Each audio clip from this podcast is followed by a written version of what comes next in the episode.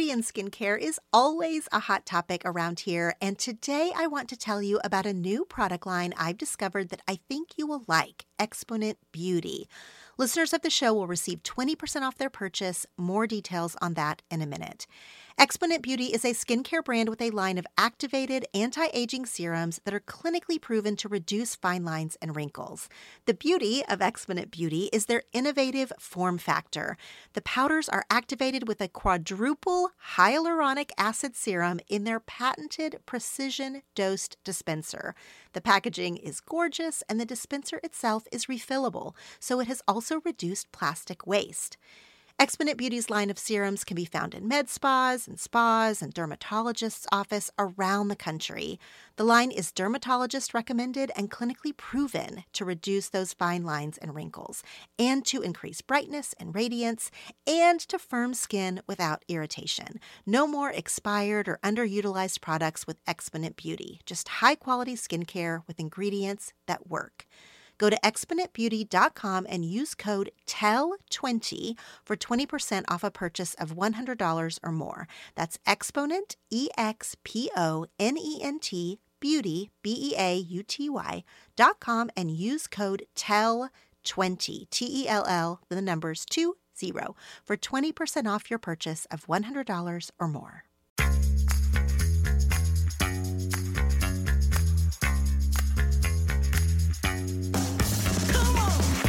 I'm Laura Tremaine, and I have 10 things to tell you. And you have 10 things to tell. This show is about connection with each other and with ourselves. And the hope is that the things we talk about here will be fuel for better conversations and a personal awareness. Each episode has a prompt or a topic that I want you to take to your journal, text to a friend, or share on social media using the hashtag 10 Things to Tell You. This is a show about digging deeper and sharing our stuff. I'll go first. One of the things I was most excited about when I decided to bring back the 10 Things to Tell You podcast after last year's hiatus was getting to talk books on this show. It is my favorite topic, and today we're going to talk with some of my favorite bookish people Meredith Monday Schwartz and Kaytee Cobb of the podcast Currently Reading. They host a great show if you haven't listened to that show. And if you are a reader yourself, you will definitely want to check out their podcast, Currently Reading. I asked Meredith and Kaytee to come on 10 Things to Tell You so that we could do a best books lately episode, which I do every couple months or so, the best books that we have been reading lately. And the three of us recorded for almost two hours. that is how long we talked about just the handful of books that we wanted you to know about. We had so much to say about those books that we brought to share. But before we even got to those book recommendations, we spent a good half hour or so talking about how I see Meredith and Kaytee in the terms of my new book, The Life Council. I see them as both business besties, which is one of the seats I write about on The Life Council, and I also see them as fellow obsessives, one of my favorite seats in The Life Council. So, we talked about those parts of their relationship, including the origin story, how they became business partners and started currently reading. It was all super interesting this conversation about their friendship and how they've cultivated an online community for fellow obsessive readers to find each other. But because I know that y'all are most interested to hear about our book recommendations, I took that whole part about being business besties. I took that whole part of the conversation and I put it over in Secret Stuff. That's my Patreon community where I often share overflow from this show because I have such amazing guests and we always end up talking too long. So, in this episode, you're going to hear Kaytee and Meredith introduce themselves, and then you're going to hear a brief music interlude.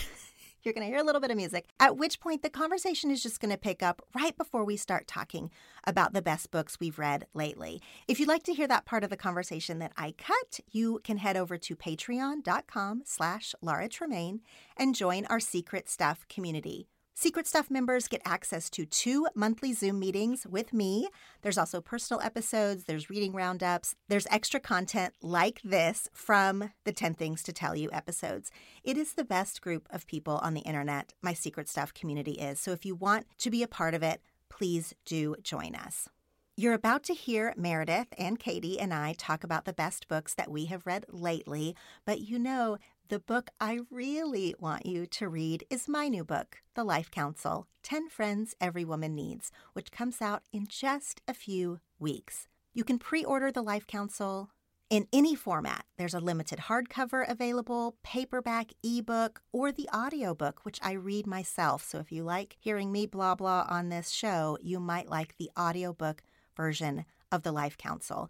If you pre order the Life Council before it comes out April 4th, you are eligible for my pre order bonuses, including the Secret Tapes, my private podcast series where I have 10 plus episodes with people that I write about in the book. We have these incredibly intimate and vulnerable conversations in the secret tapes. You'll get access to that when you pre order the Life Council. You'll also get a PDF that has journal prompts and discussion questions in case this book is read in a group setting or if you want to take the feelings that it brings out in you to your journal. And then we're also doing a private book club walking through the Life Council after it comes out in April. You have to pre order the book, though, to be part of that book club.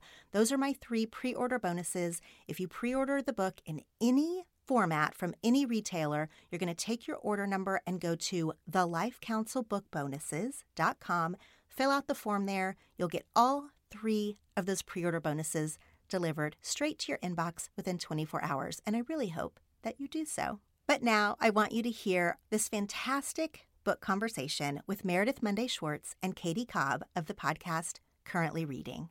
Meredith and Kaytee, welcome back to 10 Things to Tell You. Thank you. We are always so excited to talk to you about books. It's one of our favorite things. We absolutely love it. I love to talk about books, and I love, super love, to talk about books with you. You are two of my very favorite bookish people on the internet or anywhere. And so when I wanted to have a best books lately episode, because it was about that time again, I could think of no better people than the two of you to talk books about. So I'm super excited that you're here for our listeners who might not be familiar with you two beautiful and amazing women who are the faces and creative geniuses behind the Currently Reading podcast. Will you please introduce yourself? Kaytee, tell us a little bit about who you are. Yeah, I'm Kaytee Cobb and I live in New Mexico. I have four kiddos. I homeschool them, so I'm with them all the time. and I read a lot of books, usually around 300 books a year, which is why it was perfect for Meredith and I to get to start a podcast together because I just I want to talk about books all the time. It's my favorite thing. I am Meredith Monday Schwartz. I am from Austin, Texas, and I am the CEO of a big wedding website called Here Comes the Guide during the day. And so Kaytee and I's partnership with Currently Reading is interesting because I'm kind of the flip side reader, right? So I have a big day job that keeps me from being able to read all day long and sometimes all night long, right? And so I have to, I read about 120 books a year, which is still a lot. And I am always working to fit reading in around my life as a mom and a wife and mm-hmm. a and a, a CEO.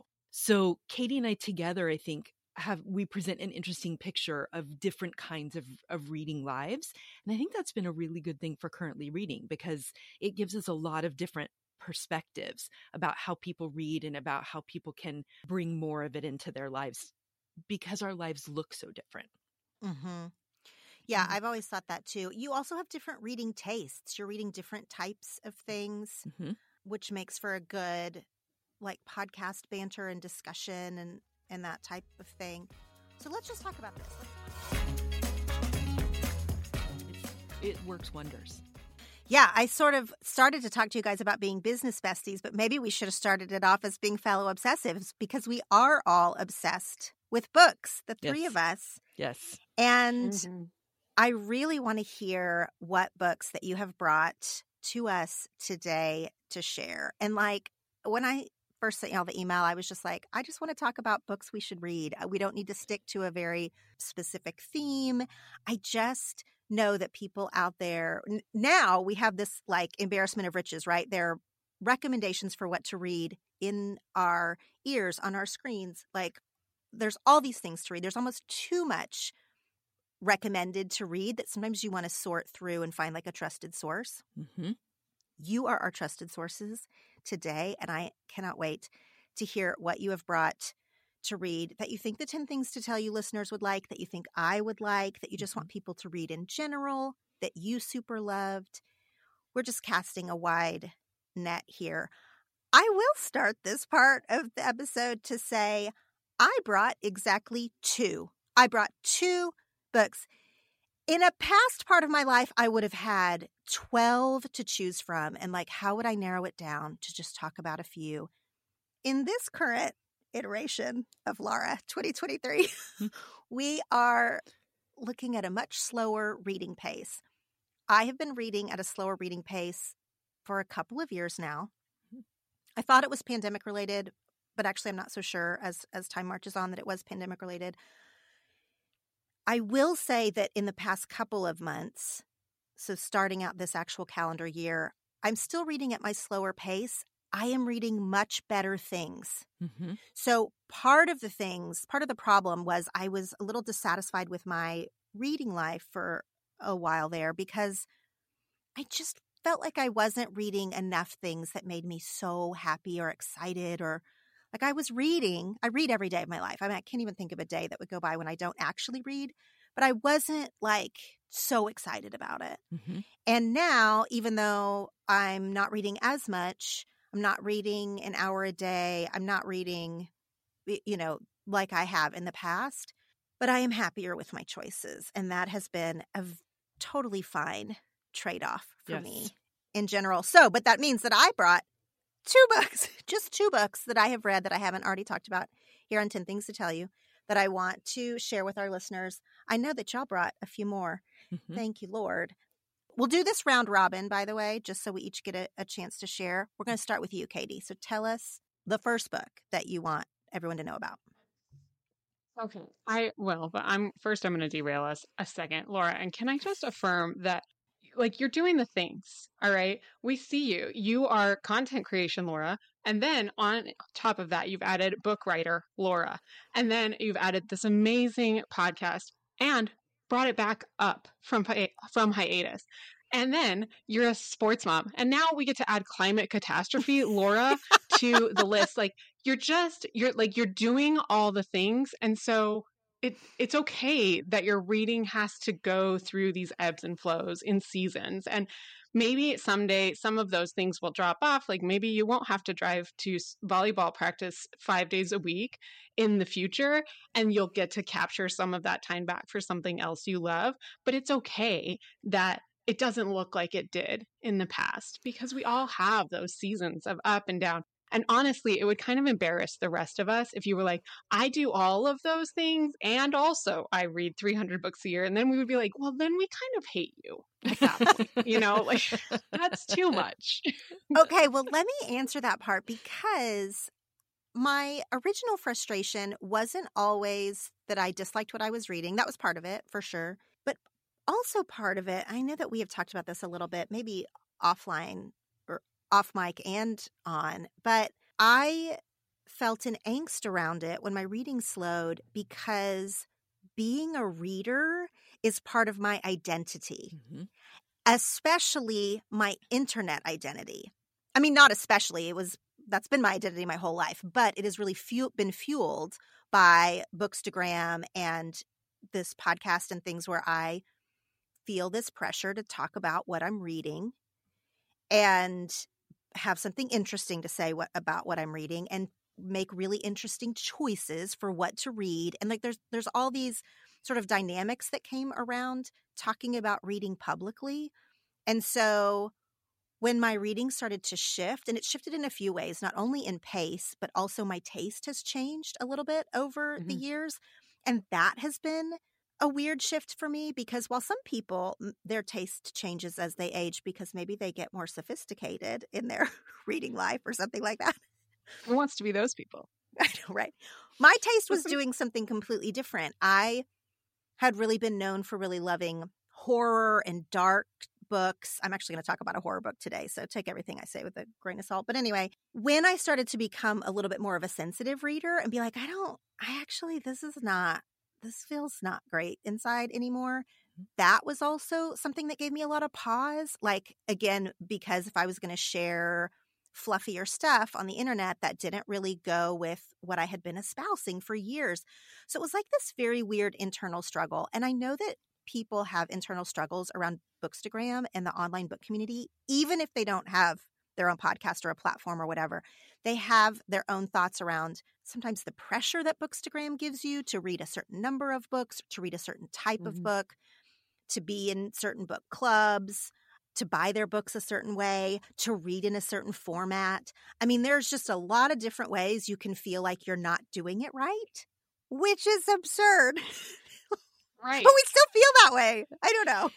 You're an Enneagram 1, Laura. That's what you have to be worried about. You have to worry about whether or not you're doing reading right.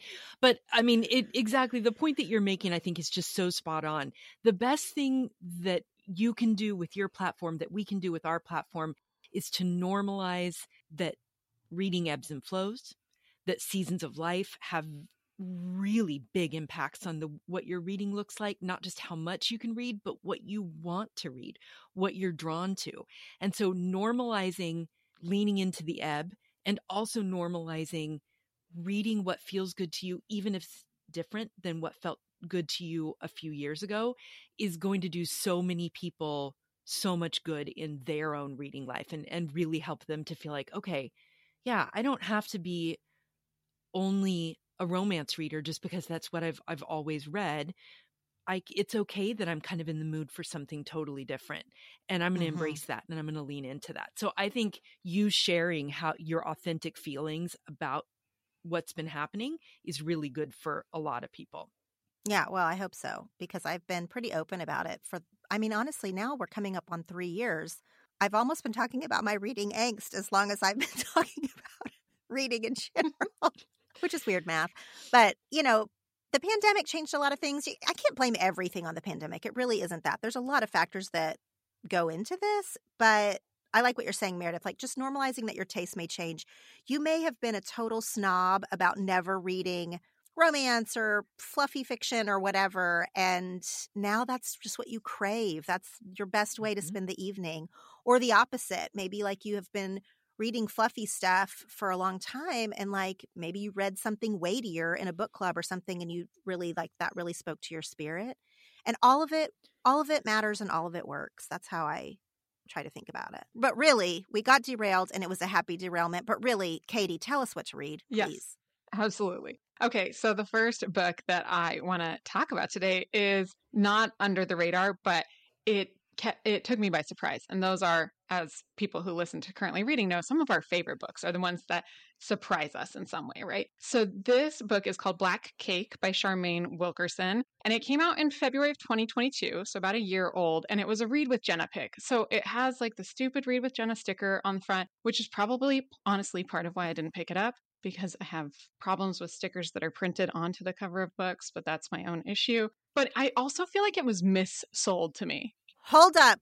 Uh oh. What? Okay, well. Did I say something offensive already? No, no, no. So I hear you on the stickers.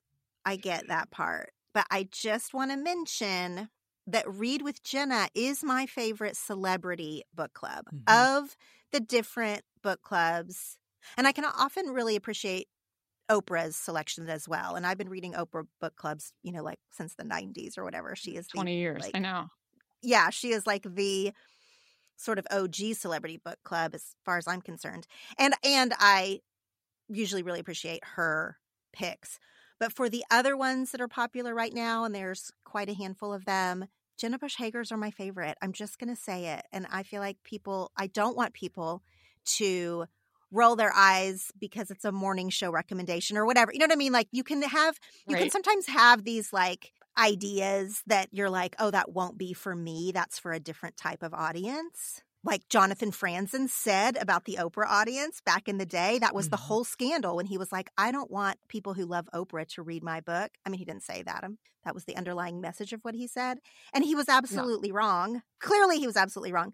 But I do think that there's some of those some of those things that linger like i don't what is reese witherspoon going to tell me about reading or whatever and sometimes i've had to drop some of those ideas even of my own mm-hmm. to be like okay what i care about here is books and authors and stories and i just really appreciate jenna bush hager daughter of a librarian mm-hmm. also daughter of a president it's fine selecting books okay anyway go on go on go on yes uh, also true of the three that I can think of off the top of my head. Jenna is usually the best matchup I have, but it doesn't make me run to a book, is what I'm saying about that. So I just picked up Black Cake because of some of that other baggage in my personal reading life around these things in in February of 2023, this month. And I was shocked to find it might end up on my best books of the year list this coming December. So this book is presented as, and even the author describes it as like inherited trauma over generations, and it's like family drama and heavy and heavy. And, and I was like, wow, who would who would want to read that book when they're feeling like I do right now about my reading life? Like I want something that brings me joy and that makes me connect to other humans. And what I found inside was a few things that I really, really love. So first we have a current timeline you know, modern age, Eleanor Bennett, who sounds like she should have been written by Jane Austen, but is in fact not. She's just passed away and left a many hour video message for her two children, who are named Byron and Benny. Benny is the daughter, and she has been estranged from the family for years now. So when she comes home for her mom's funeral and the settling of the estate, it's a pretty loaded emotional situation. She and her brother sit down to start watching this video message and their mom reveals that they have a sister they never knew about, and then goes back in time to tell a story about a young woman named Covey who lives in the Caribbean and has found a passion for swimming. Those stories don't seem to intersect. They're like, why is mom, Eleanor, talking about this girl, Covey? Like, what? She lives in in the UK and what's happening over here in the Caribbean? Like, what's going on? the siblings are wondering who this Covey is and what she has to do with their family history. And we, the reader, get to uncover with them the connections, including a murder, an actual train wreck, which, you know, it could be like a train wreck, but it's a literal train wreck, a lost love, a long distance swimming situation, which has a personal tie for me because I was on swim team and I love a swimmer, the implosion of their nuclear family. And through it all, we get regularly this intrusion of the Caribbean treat black cake, made as a dessert, made as a coming home flavor, made as the way to communicate love when words are not enough. Like we might not be able to talk through this hard thing between us, but we can make cake together and sit down. And maybe that's enough for right now. So, what really kept this book flying for me was the short, short chapters. Every once in a while, they were like five pages, but usually they were one to three pages, very short chapters. And for me, that's like when you have a bag of Cheetos and you're like, but one Cheeto isn't that much. And so you just keep eating one more Cheeto and one more Cheeto. And then all of a sudden you've read half the book or you've eaten half the bag of Cheetos because they're so small and they're so delicious. So reading Catnip, I loved it and it's begging for a recipe. I will, Laura, after we're done, send you a link because I did find the recipe the author gave online for black cake. It takes four to six months to make because you have to soak fruits. so I have not made it yet, but I do plan to because the way that that sensory experience connects to this book is really appealing to me. And I just, I loved it so much. So this was Black Cake by Charmaine Wilkerson. Okay. You talking about this book is giving me a fresh appreciation for it. I read Black Cake last year in 2022, okay. and you know, it was only medium for me. Okay. But not everybody likes the same books. That's okay. I mean, oh, so this is why talking about books changes mm-hmm. the experience. This is why mm-hmm. I love being in a book club. I have many a time gone to a book club where I loved a book and but then hearing from someone who hated it like just made me see it maybe a little bit more objectively or something than my own emotions. Of course, the opposite has happened many times where I came to a book club or a book conversation where I was like, eh, I don't know. And then hearing other people feel really passionately about it made me appreciate it more. Just even if it wasn't to my taste more, to just be able to see it again a little bit more objectively to be like, oh, I, I do really like what this author was doing or whatever. So, yeah, that was so that was such a good description that you gave. You're obviously very good at um, talking about books, Kaytee. Well, this is one that I haven't read yet, but I have heard several people say they went into it and were surprised at how much they liked it. So there's something about the setup and then mm-hmm. the actual delivery that actually plays in the book's favor. Mm-hmm. Yeah. Y'all know that I love to play games on my phone to unwind, and I am always looking for a new one to download. And I recently ran across Two Dots, and I want to tell you about it. Two Dots is a free to download puzzle based game that involves connecting dots through relaxing puzzles while unlocking levels and collecting prizes along the way. There are different gameplay modes to make the experience unique and exciting with every single puzzle. There are over 5 thousand distinct puzzles with various power ups and special dots ready to earn as you move through the levels. The in app music and visually stimulating interface provide a soothing experience when you just want to relax and unwind. Not only is Two Dots free to download, but it can also be played without internet connection. So playing on the go offline is a breeze. And if you don't want to play alone, you can challenge your friends on Facebook as well as connect with the larger Two Dots community for even more engagement. If you're looking for the perfect game to help you relax but also keep you engaged, download Two Dots for free on Android and iOS. It's not every day that you find a product that you truly love and want to shout about from the rooftops. Well, friends, I have found something that I am genuinely excited to share with you today, and that is Born Shoes. Born shoes are made with the best top quality leather with functional stitching and flexibility. They are lightweight, but they're also supportive. They are great for all casual occasions, extremely comfortable, and especially good for travel. The brand recently gifted me a pair of the Ithaca style sandals. Of course, they are beautiful. The footbed has extra foam for added comfort and with a slight heel for lift. I am positive that I could walk all over London in this pair of shoes, just like I did in my Born sandals last summer. Born Shoes offers sandals, flats, boots, and heels in several styles and color choices. Take comfort in Born Shoes. Every season, they make high quality shoes that feel as good as they look. With artistic touches, unparalleled craftsmanship, and exquisite materials, Born designs shoes to satisfy the demands of every lifestyle.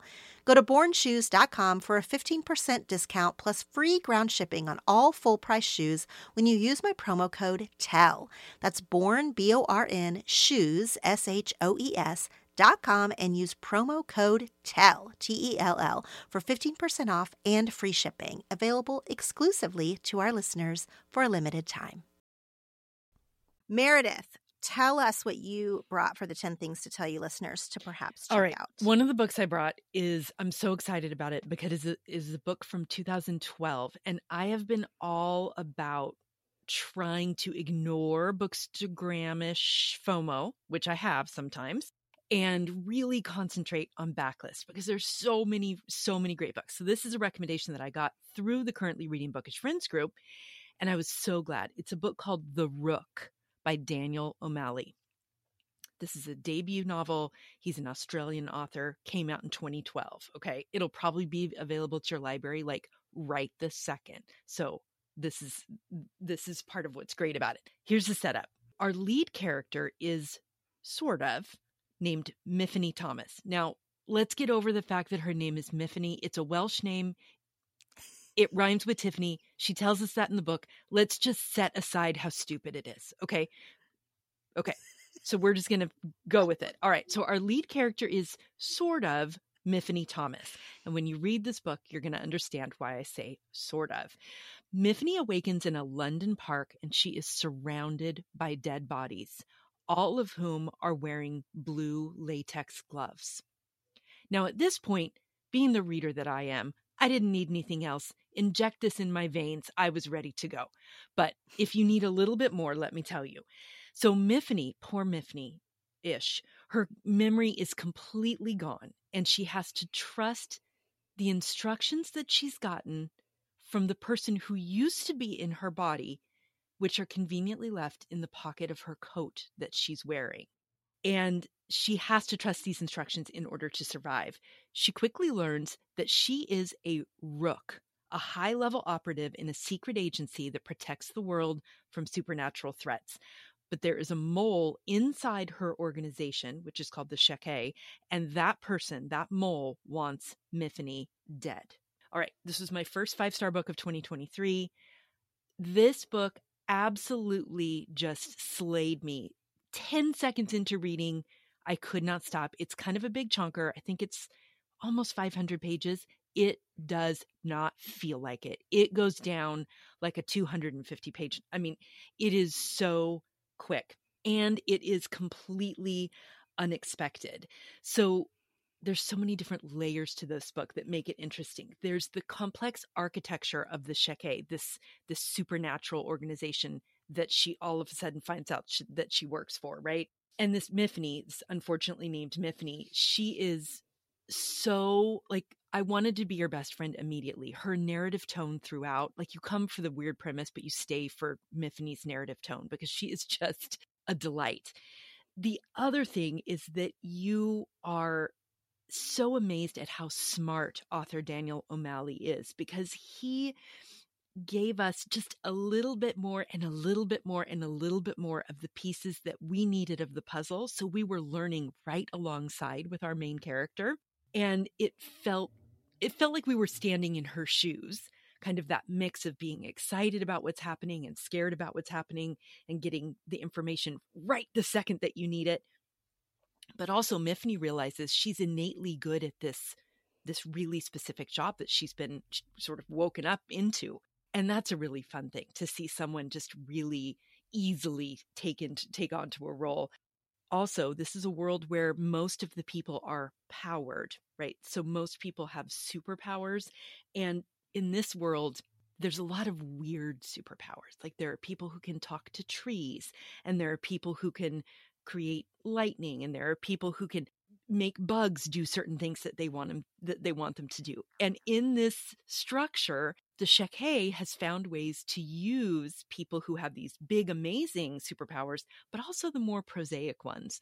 And that was a really interesting part of this story.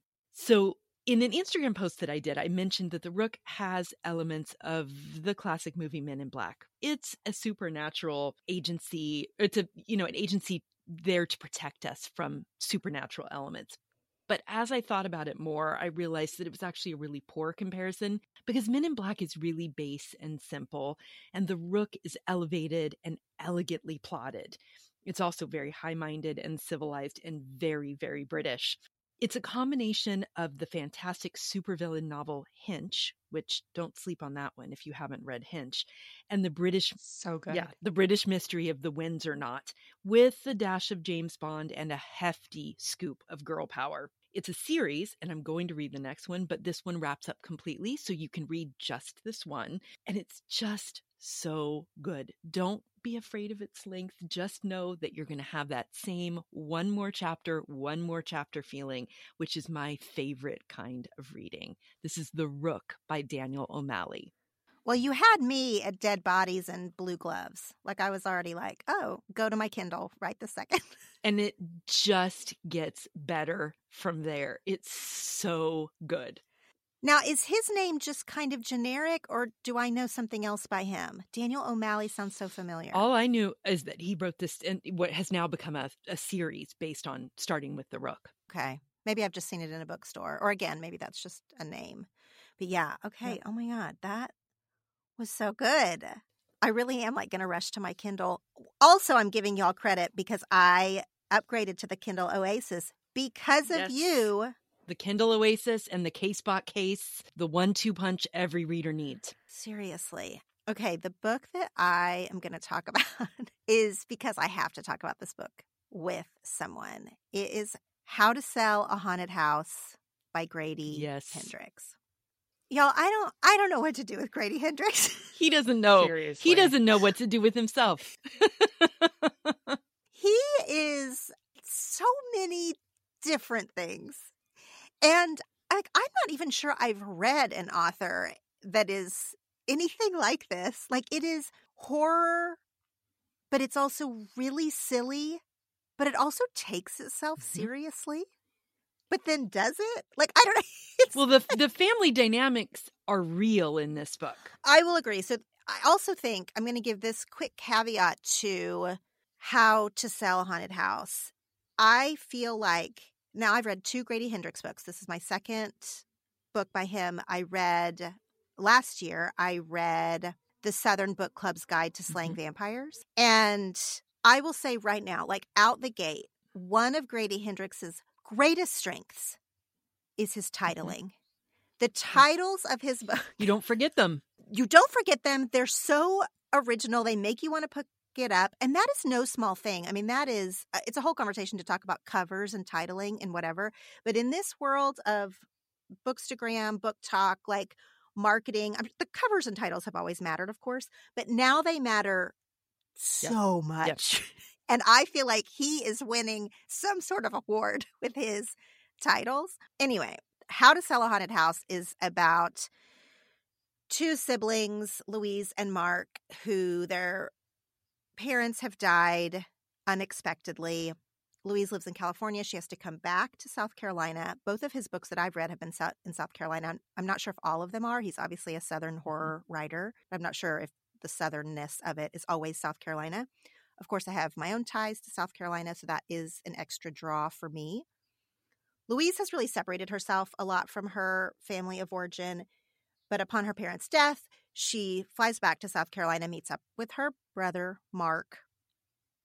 They need to do, unfortunately, what some people need to do, which is clear out the house to potentially sell it in the wake of their parents' passing. And they come face to face, literally and figuratively, with their mother's longtime puppet collection. It's actually half doll, half puppet. She also has a lot of dolls. But what really becomes the thing that matters here are the puppets. Now, obviously, this is a horror book. You can see where this is going to go. This gets bananas.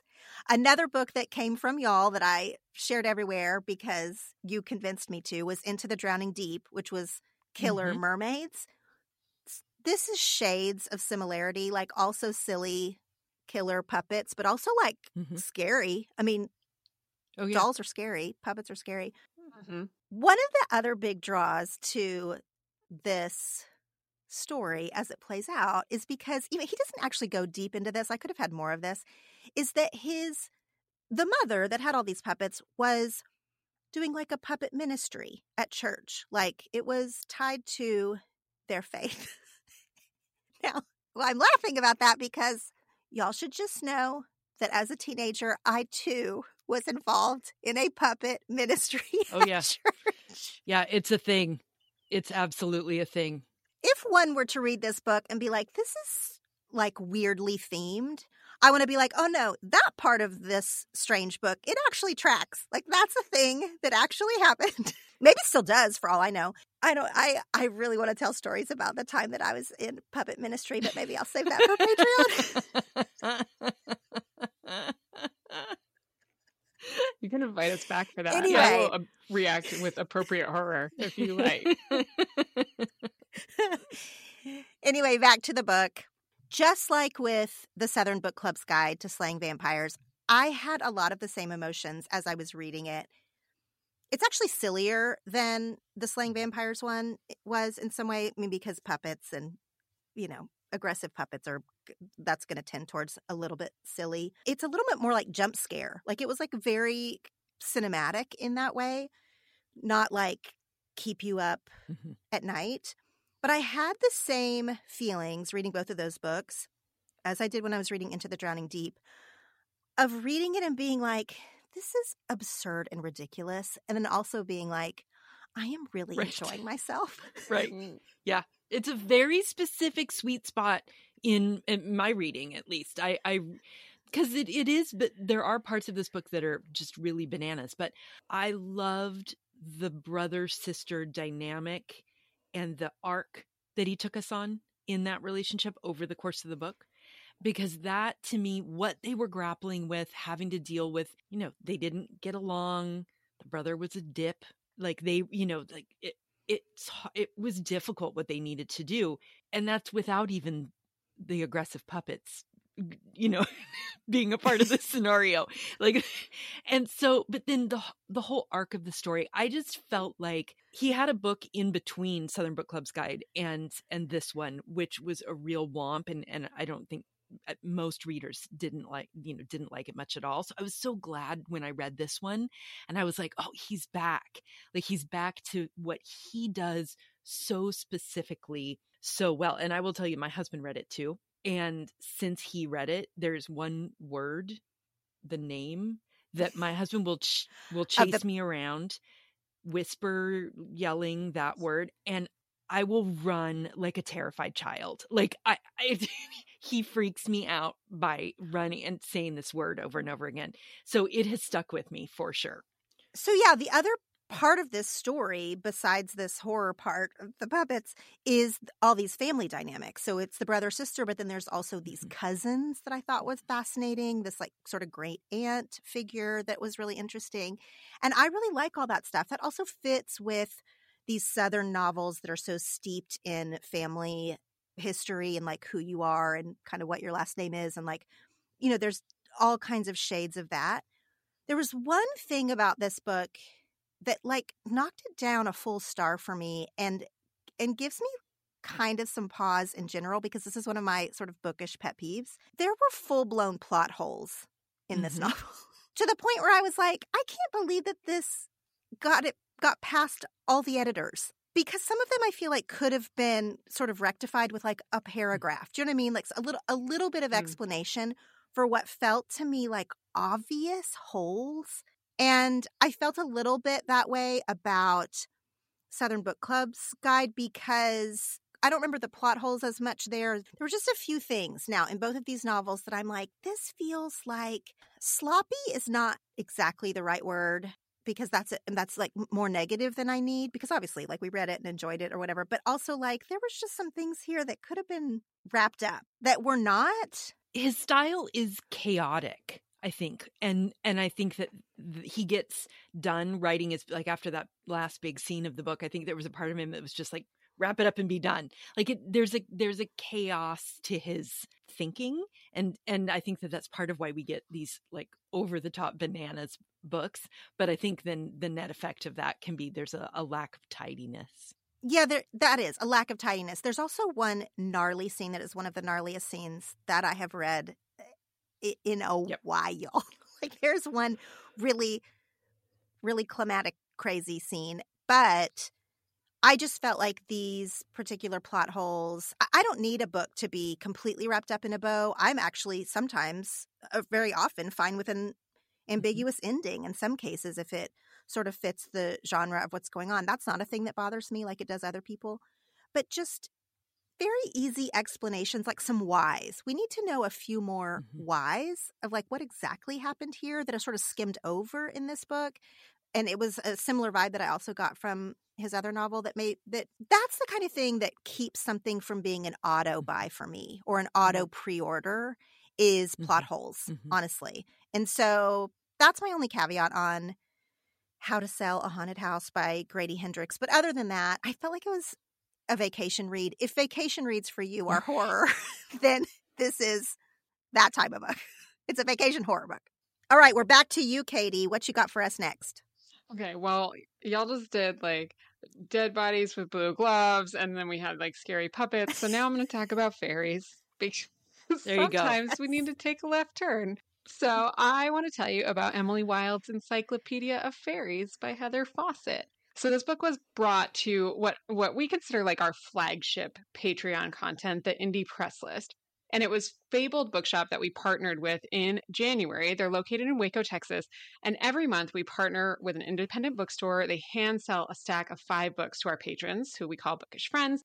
It's one of our favorite pieces of content. It's one of our favorite things to record. And we love especially when the bookstores are like, oh my gosh, oh my gosh, they all showed up. They all bought something. Like these bookstores, we don't take any cut of it. We just talk about them and we send the sales directly to them. And and they just get very excited. And we're very proud of these relationships and this content that we've created. And so I really wanted to bring one of my favorite indie press list books that's really recent.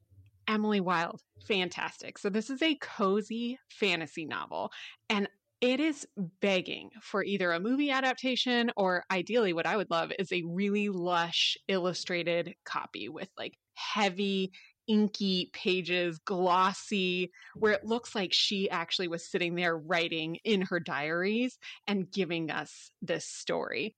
Emily is what she calls a dryadologist. So she's involved in the scientific study of fairies. She's attempting to write, as part of that study, a comprehensive encyclopedia about mystical beings that don't exist in our world, right? So that's what makes this really fun fantasy. As part of that aim, she travels to Norway, very cold, wintertime, upper north, to attempt to research the fairies in that region. She's already been to Ireland, she's been to like Thailand, she's been all over the place looking at different fairies all over the world. And she is bundled up in this little Norwegian village in a small cottage. She's incapable of splitting her own wood or making a fire and the snow is coming down by the foot outside. It is ripe for sitting in front of the fire.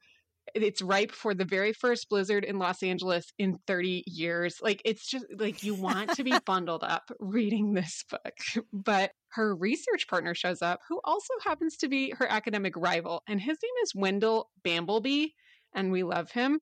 He shows up to check on her and research and charms the townsfolk. And his other aim seems to be, as it says in the blurb, to confound her. He's described as insufferably handsome and dashing. He's adorable. He's like, uh, picture any adorable, younger, maybe like Bridgerton esque young man.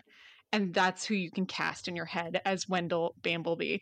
Together, they attempt to unravel the mysteries of the northern fairy folk and uncover the stories of human interaction with fairies in this little tiny village. And it's a perfect book for getting like a, a little treat and a very cozy blanket and reading the whole day away, especially if there's snow falling outside. And you're just ensconced in this like snow globe magical bubble. I couldn't get enough of the witty banter, especially between Emily and Wendell and then the description of the woods and the different types of folk that she meets there. They're like the townspeople are darling the food is very tasty. It leapt off the page and felt like a movie playing in my mind's eye. So again i'd love to see that like visual representation of it on screen or in an illustrated version. It's just that kind of coming home feeling.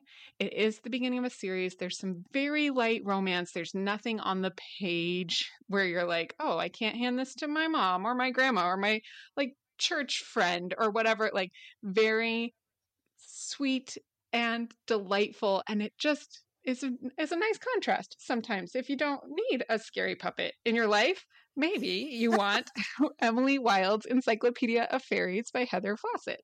Yeah, you know who I was going to say would love that book? Your local puppet minister. That would be Probably who you could hand it to. Yeah. yeah. yeah, she would be like, "This is the Bible according to puppets, and here's the book I'm reading on the weekends." Yeah.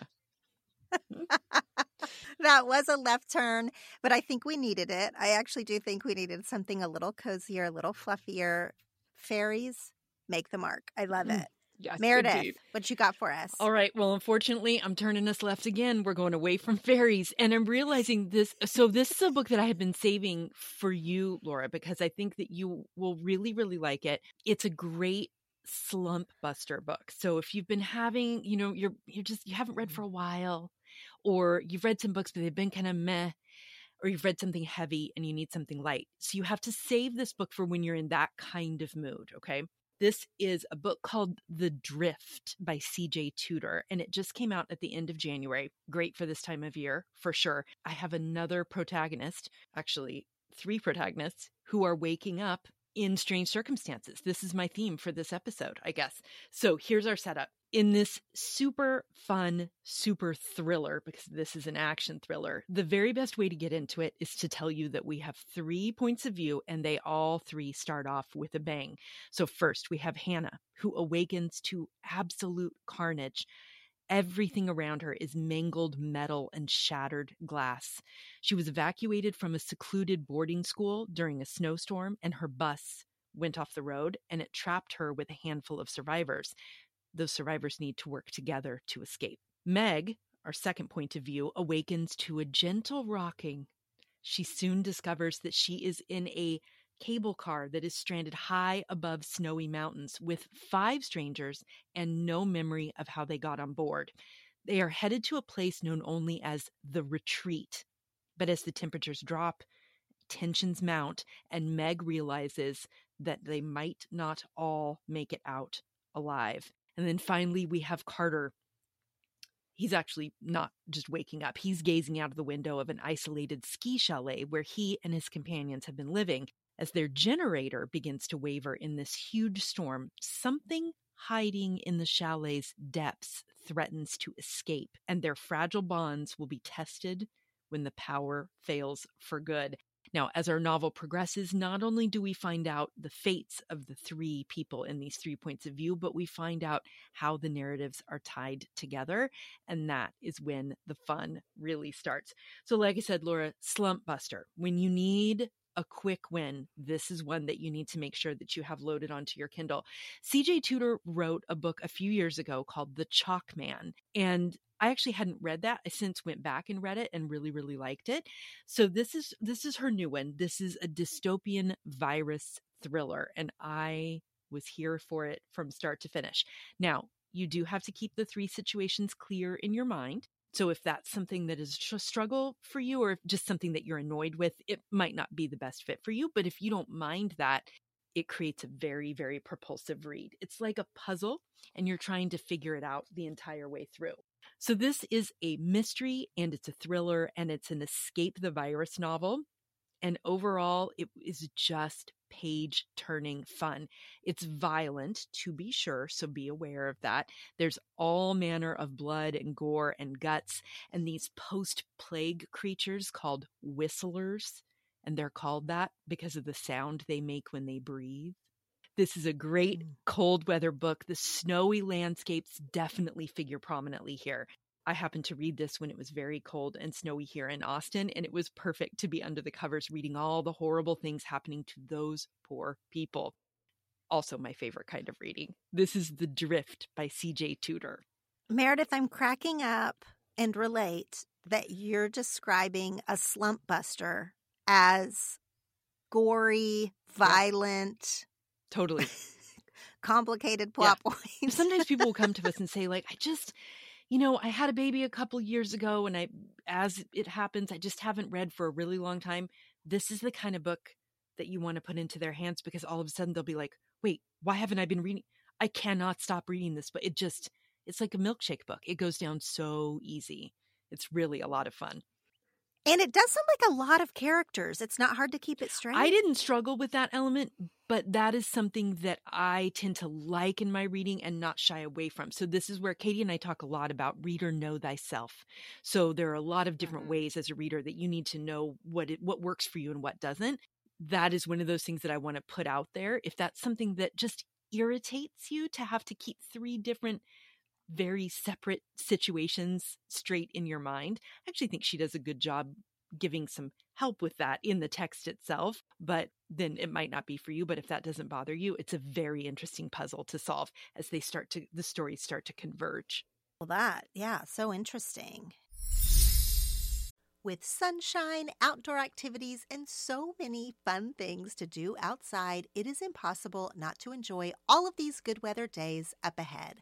Of course, we all know that more sun and fun means more sweating, and yes, more odor. That's why I'm excited to tell you about Lume. Lume is the first of its kind in the full body deodorant world and is seriously safe to use on any and every part of your body.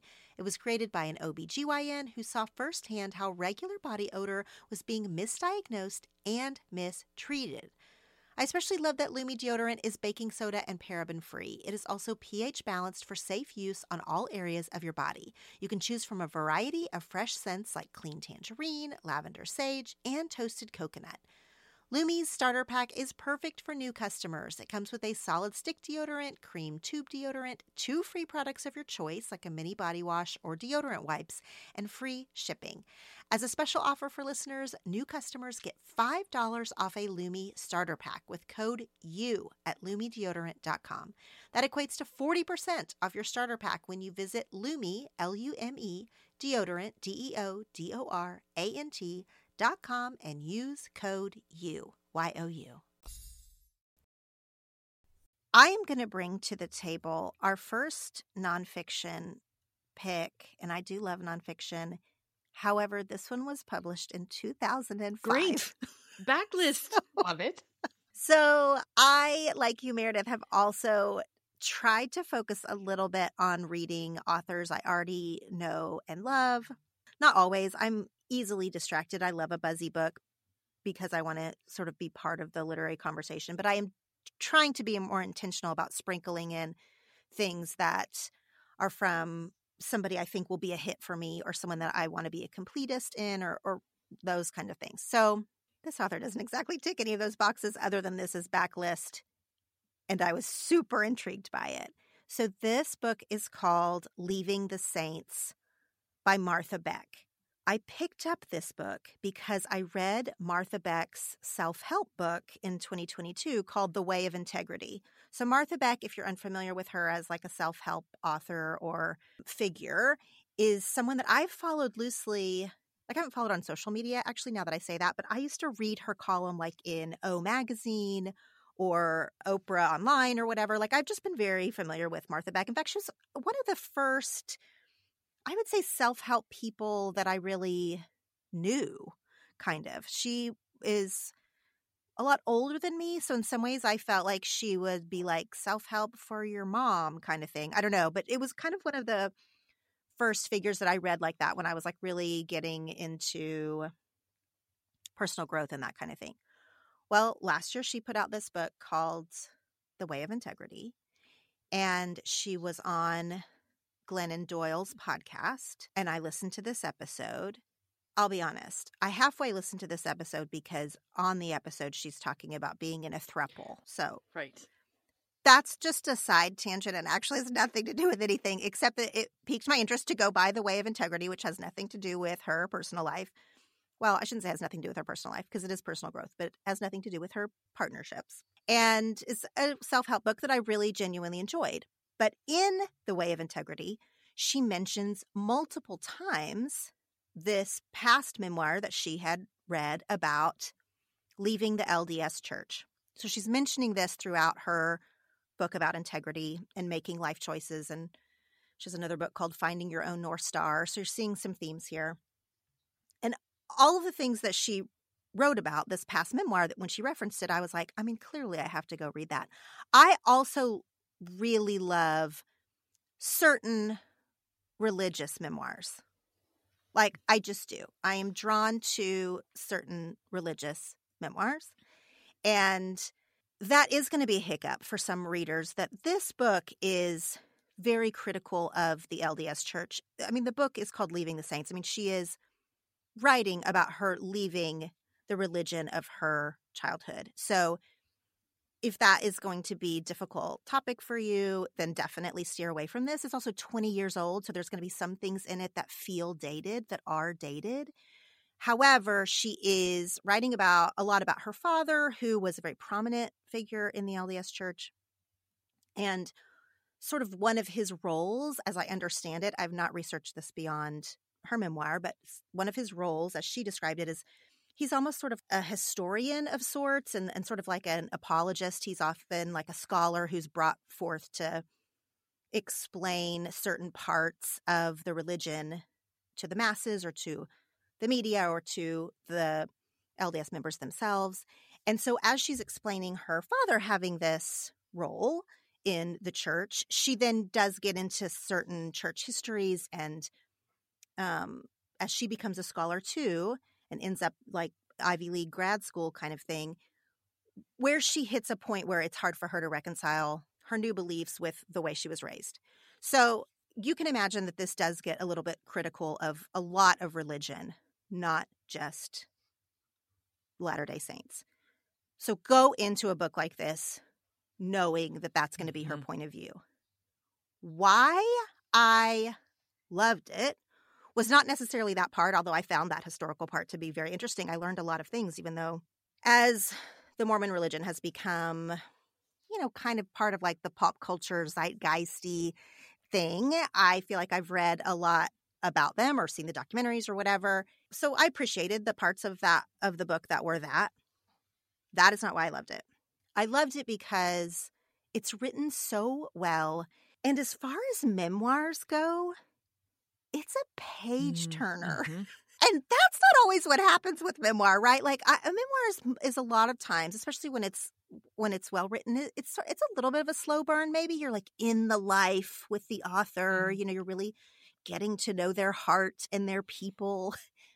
This one, this particular one that I thought was going to be that, it is a little bit of that, but it is almost like a page turner because when she did choose to leave the church, the book is called Leaving the Saints again, there was a lot of drama. So, I mean, we're talking about people knocking on her door, people sort of approaching her, all this. So it felt like a, I mean, like a borderline felt like a thriller in some parts. Like it was very much a page turner. There are very difficult parts of this book. There is abuse of all kinds sexual, emotional, religious. So much abuse here. So I'm just giving all the warnings for if this is not going to be a book for you. If you enjoy these types of stories or are just curious about these types of stories, if you don't know this part of Martha Beck, if you've followed her, she's a pretty prominent figure in a certain corner of the world. I think you will be astounded. I felt like this book was, you know, I don't know. I feel like I hear a lot about memoirs. It's a genre I really love. I had not heard anything about this book from 2005. But here's my here's my testament for how much I loved it. I bought it on Kindle because it's my preferred way to read. And I don't know if it's because it was so old that it, I don't know if it was formatted weird or if it just wasn't uh, updated in a digital way. I don't know what was happening, but every single time that I opened this book on my Kindle, it crashed Oh. the Kindle. Oh, no. So every single time I opened this book, I had to do like a hard reset of my Kindle. This takes, I don't know, Mhm. five to six minutes Yeah. each time. For all for almost any other book, like I would be like, this is clearly not working. I need to either buy this in another format or like I'm just not this is not working for me. I was traveling actually, so it was even more of a pain in the rear. That I'm traveling every time I open this book, I have to restart the Dadgum Kindle because of the book. I know it was tied to the to the actual book. It was killing my Kindle. Don't read it on Kindle. But that's how much I was into the book was that I was like, I'm willing to go through a hard reset every time I want to spend 20 minutes reading about this fascinating person's life. That's the only that's the biggest endorsement I guess I could give it, basically. That is saying a lot. That's my new how much did I like this book, I can't think of any books that I'm willing to do this. right? I am the most impatient. I have 300 books on my Kindle. Like I would I would be like this is absurd that I keep doing this, that I keep restarting the Kindle just to read this book. I have other things I could read here. No, no, I did it. I went through it. It took me, so it probably took me an extra, I don't know, when you add up all those Hour. minutes, it probably took me an extra two hours to Oh read that. That's commitment. I was into it. I was into it. It's a definitely for a certain type of reader. I feel like I'm always, every recommendation I ever give is usually for a certain type of reader. I am totally zen about the fact that people listen to me talk about books on the internet, not because they necessarily want to take my suggestions, because my taste does not usually align with other people, but because they just like to talk about books. So I'm zen about it. This book is no exception. It is for a certain type of reader. Leaving the Saints by Martha Beck. That yes, Wild, that- right? I mean, I Yeah. love Martha Beck, um, and I'm I did not know that she was a part of a thruple. That's interesting, and also this whole backstory. I mean, I like her. I like the way she puts her thoughts together, so I can see this being a really gripping memoir. Meredith, I think she appeals to people of our Mhm. personality type. Like she's very sort of no nonsense. She's not the warm and fuzzy self help Right. guru that some people are really drawn to. Like she's not like a guide in that same way. I think she is a guide. I think she's an absolute teacher. But she's very like Right. let me tell it to you straight. But not not even like tough love isn't even the right word either. It's almost just like a very direct Right. delivery. Right. She's like a nicer Judge Judy, but she's going to shoot you straight. yes. She's not going to be okay with a bunch of stupidity. Yes, that's exactly right. Uh, That's the perfect. That's the perfect thing. She's like a nicer Judge Yeah. Judy. That's perfect. So if yeah, so t- take all that into consideration before you pick this one up, and don't buy it on Kindle. Kaytee, last round of books that we want people to read. Okay, so the third book I brought today is also nonfiction. It's Michelle Obama's newest book, which is called The Light We Carry. So this was an interesting experience for me because I loved becoming very, very much, but this is not the same. And I loved seeing someone really famous in her own right make this pivot from like, I'm going to talk about myself. I'm going to talk about my life. I'm going to talk about how I got to where I am into this new genre of writing for her. The Light We Carry was basically born out of her book tour for Becoming. She was approached by people of all walks of life and all colors and orientations and beliefs who said something along the lines of, I saw this part of myself in your story, and I'm wondering how you got to be the way that you are. Like, how did you actually become who you became in Becoming? So even though that was pure memoir, the second book is more like self improvement part of the bookstore while there's a personal anecdote in each chapter, so you are getting a little bit more of her own story. Basically, it serves to illuminate where she learned a certain principle in her life and how she's come to apply it. This is not like heavily researched, double blind sociological studies like Brene Brown ish. It's about how to live your best life. It's more like a toolbox for navigating change and being really firmly sure of yourself and standing on your own two feet. There's a kitchen table chapter that reminded me of your new book, Laura, The Life Council. It's just a single chapter, but it felt like a little appetizer foretaste of what you're writing about. In that, Michelle's kitchen table is connections with trusted friends and the different ways she's connected with people and the ways that they are able to speak into each other's lives and how your kitchen table is not like all your best friends it also includes your family and sometimes you do have your business partner over and sometimes you know so it's about surrounding yourselves with all different types of connections and for me, the most pivotal chapter and the one that immediately changed my home life, which is kind of amazing. I've read plenty of self help. Like, I don't need like an instantaneous change in my life, but it's called, it's about starting kind, which I call the Hey Buddy chapter. At this point, I can't even remember if it was her brother or brother in law or uncle or some other relationship, but there's a man in Michelle's life that starts every single morning by walking to the mirror and saying, Hey, buddy, to himself in the mirror. And it's a way to start his day on the right foot and have kindness be the first thing that somebody says to him at the beginning of the day. So this this chapter is is about starting with kindness in our interactions with ourselves and with others. And after reading it, I sat down with my family at the table and we instituted this new practice in our home that the first time you see someone for the day, whether it's you come upstairs and you say hi to your siblings or me, or daddy just got home from work because they don't see him beforehand, you need to actually greet them and warmly. So for my kids, they don't usually see dad until five or six in the evening. So they have to set down what they're doing and they greet him as opposed to being like, hey, you're here, whatever, right? Turn their actual bodies toward him. It takes a second and a half, two seconds to do this, but it has changed the dynamic in our home to make an intentional, kind connection as the start of a conversation instead of starting with like, well, I took out the trash because you didn't before you left. Like that, that's not a great foundation for an interaction for the day. So it's made us kinder to each other and it's it's working well for us and I love it. So this book is for fans of Michelle, but not necessarily for fans of becoming. So that's to say that liking one of her books does not guarantee that you'll like the other one if you like Michelle, you'll probably like both books. But we would shelve these very differently. You have to be looking for a new year, new you vibe rather than the inside scoop spare by Prince Harry vibe. You're not getting that here. This is closer to Brene, but again, without the science, both were a great fit for me, becoming and The Light We Carry by Michelle Obama. It's so funny how little nuggets like that, like the hey buddy thing, can really make such like a big impression on mm-hmm. you. I have a sort of a similar story. I've not read this one, but I have a similar story that one time when I was a kid, I was uh, like maybe a teenager, and I was going home with a friend, and we were like in the mom's minivan or whatever, and we picked up a sibling like from another school or something. And the sibling got in the car and the friend and I were doing like our normal giggly, whatever, teenage girl kind of thing. And the mom like stopped down to say to my friend, like, you need to greet your sibling. Like they needed to greet themselves, mm-hmm. each one another, like you're describing. And the mom was like firm about it. I mean, not like mean, but like firm about it. Like, this is one of our family rules, like you're saying. And and then they did automatically because they knew that that was a family rule and so then they she stopped giggling with me and addressed her brother and her brother addressed her and they like had a how was your day moment you know just 30 seconds or whatever and it was i feel like it was a light bulb moment in my life. I mean, I mm, still remember Right. it, obviously. And, you know, I, I have much older siblings. The dynamics are, are quite different. But I remember sort of noticing a few things about it, like everyone has different family rules. So that was such a different family rule than we had in my own house. And also just like how meaningful that was.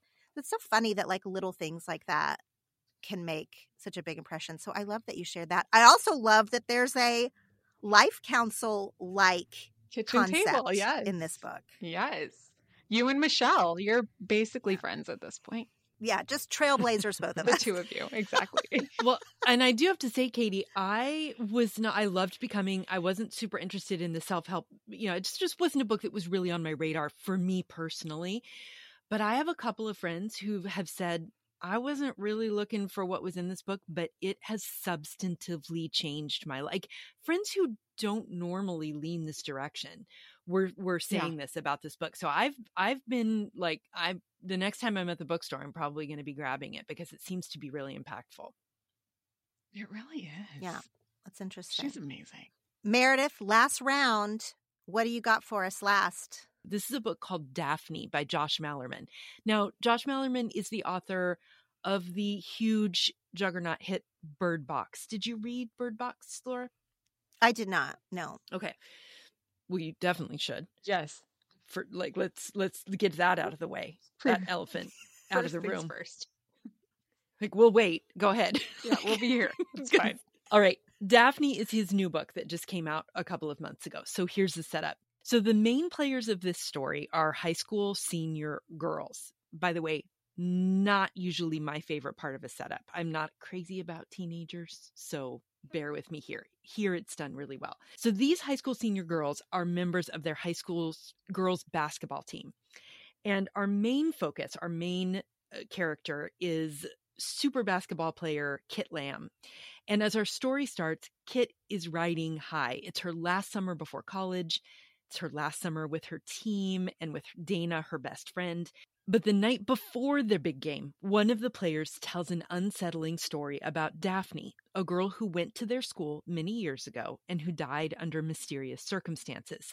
Some say she was murdered, others say she killed herself, and some say that Daphne is a murderer her own self. They also say that she's still out there, obsessed with revenge, and will appear to kill again anytime, and this is key, anytime someone thinks about her. After Kit hears the story, her teammates start being murdered one by one, and Kit begins to suspect that the stories about Daphne might be real. And Kit is f- afraid that her own mind is conjuring the killer. Now it's a race against time as Kit searches for the truth behind the legend and learns to face her own fears before the best summer of her life becomes the last summer of her life. All right, this book was so great on so many levels. And I do again love Bird Box by Josh Malerman, but he also had another several books come out in between, all of which I read, none of which I liked. So I was so happy when this one came out and I was sucked in immediately. It was definitely not what I was expecting, but I'm not sure what I was expecting. It kind of has a very Stephen King vibe to it. It definitely has that same kind of gruesome horror mixed with emotional depth, which is honestly my favorite kind of horror. I love it when we have both of those things. But this one had a few elements I was definitely not expecting. I wasn't expecting to care about women's basketball because, as a sport, I really, really don't. But the characters here are really well drawn. It also doesn't focus a lot on the game of basketball. But this book totally floored me by having the level of depth that it has around the subject of living with an anxiety disorder, which I do and I have since I was six years old. I didn't expect it to be touched on at all, and I didn't expect it to be so clearly written by someone who struggles with anxiety. As I was reading it, I was saying to myself, Josh Malerman definitely has an anxiety disorder. as someone who lives with one, I know it when I read it. And in the acknowledgments, he does a lovely job of making that piece clear and describing why he wanted to write the book in this way. So don't fret. It also just has a straight up scary premise and some really, really frightening scenes. I will tell you right now that one of these girls ends up being killed by being beaten to death with her own arm. This is oh. not for the faint of heart. This is horror. Hear me say that. This is horror. But it is done in a really interesting way, and I was flipping the pages in my Kindle like crazy. In fact, I ended up reading it in a single afternoon. I just inhaled it. So, this is a great book if you love horror. It's a great book if you just want something to read on an airplane because you want to not be worried about paying attention to anything else.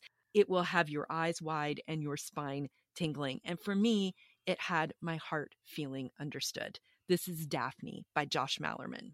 Y'all have me like literally pulling out my Kindle and buying all of these books.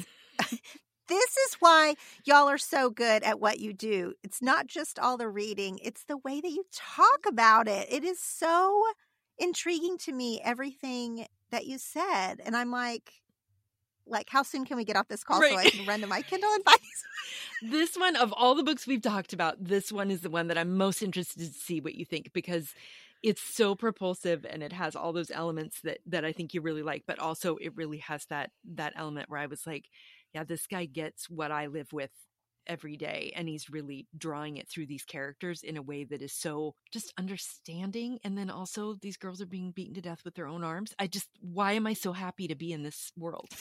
Perfection. It's got a great legend it's got a great myth it's got a great ending this makes me think of when my kids are arguing and uh, this happened when I was a child too, where you take someone's arm and you tell them to stop hitting themselves. And I am like, because I'm a perpetual 12 year old boy, I'm picturing whatever killer this is, like taking her arm and being like, stop hitting yourself until she dies. I'm telling you, there are some scenes in this book that I will never unsee because they are very, they are very memorable. There's a car, there's a very memorable car. I can't, you just read the book, you guys, just read it. It's so good. Well, on that relaxing and uplifting note. Wait, is that what we were supposed to be recording? I, think, you forgot the relaxing and uplifting uh, part of the episode prep. Wait, that wasn't part of my instruction? No, I've never. Never when I talk about books. It's funny that I will have an episode about like really like feeling your spirit and like I'll we'll give these like sensitive journal prompts. And then the next episode is like beating yourself with your arm. we contain multitudes. Yes. it's so funny. Okay, thank y'all so much for being here, spending so much extra time with me talking about books. Again, you are my favorite people to talk books with. And so I'm just so honored that you came here to share your recommendations.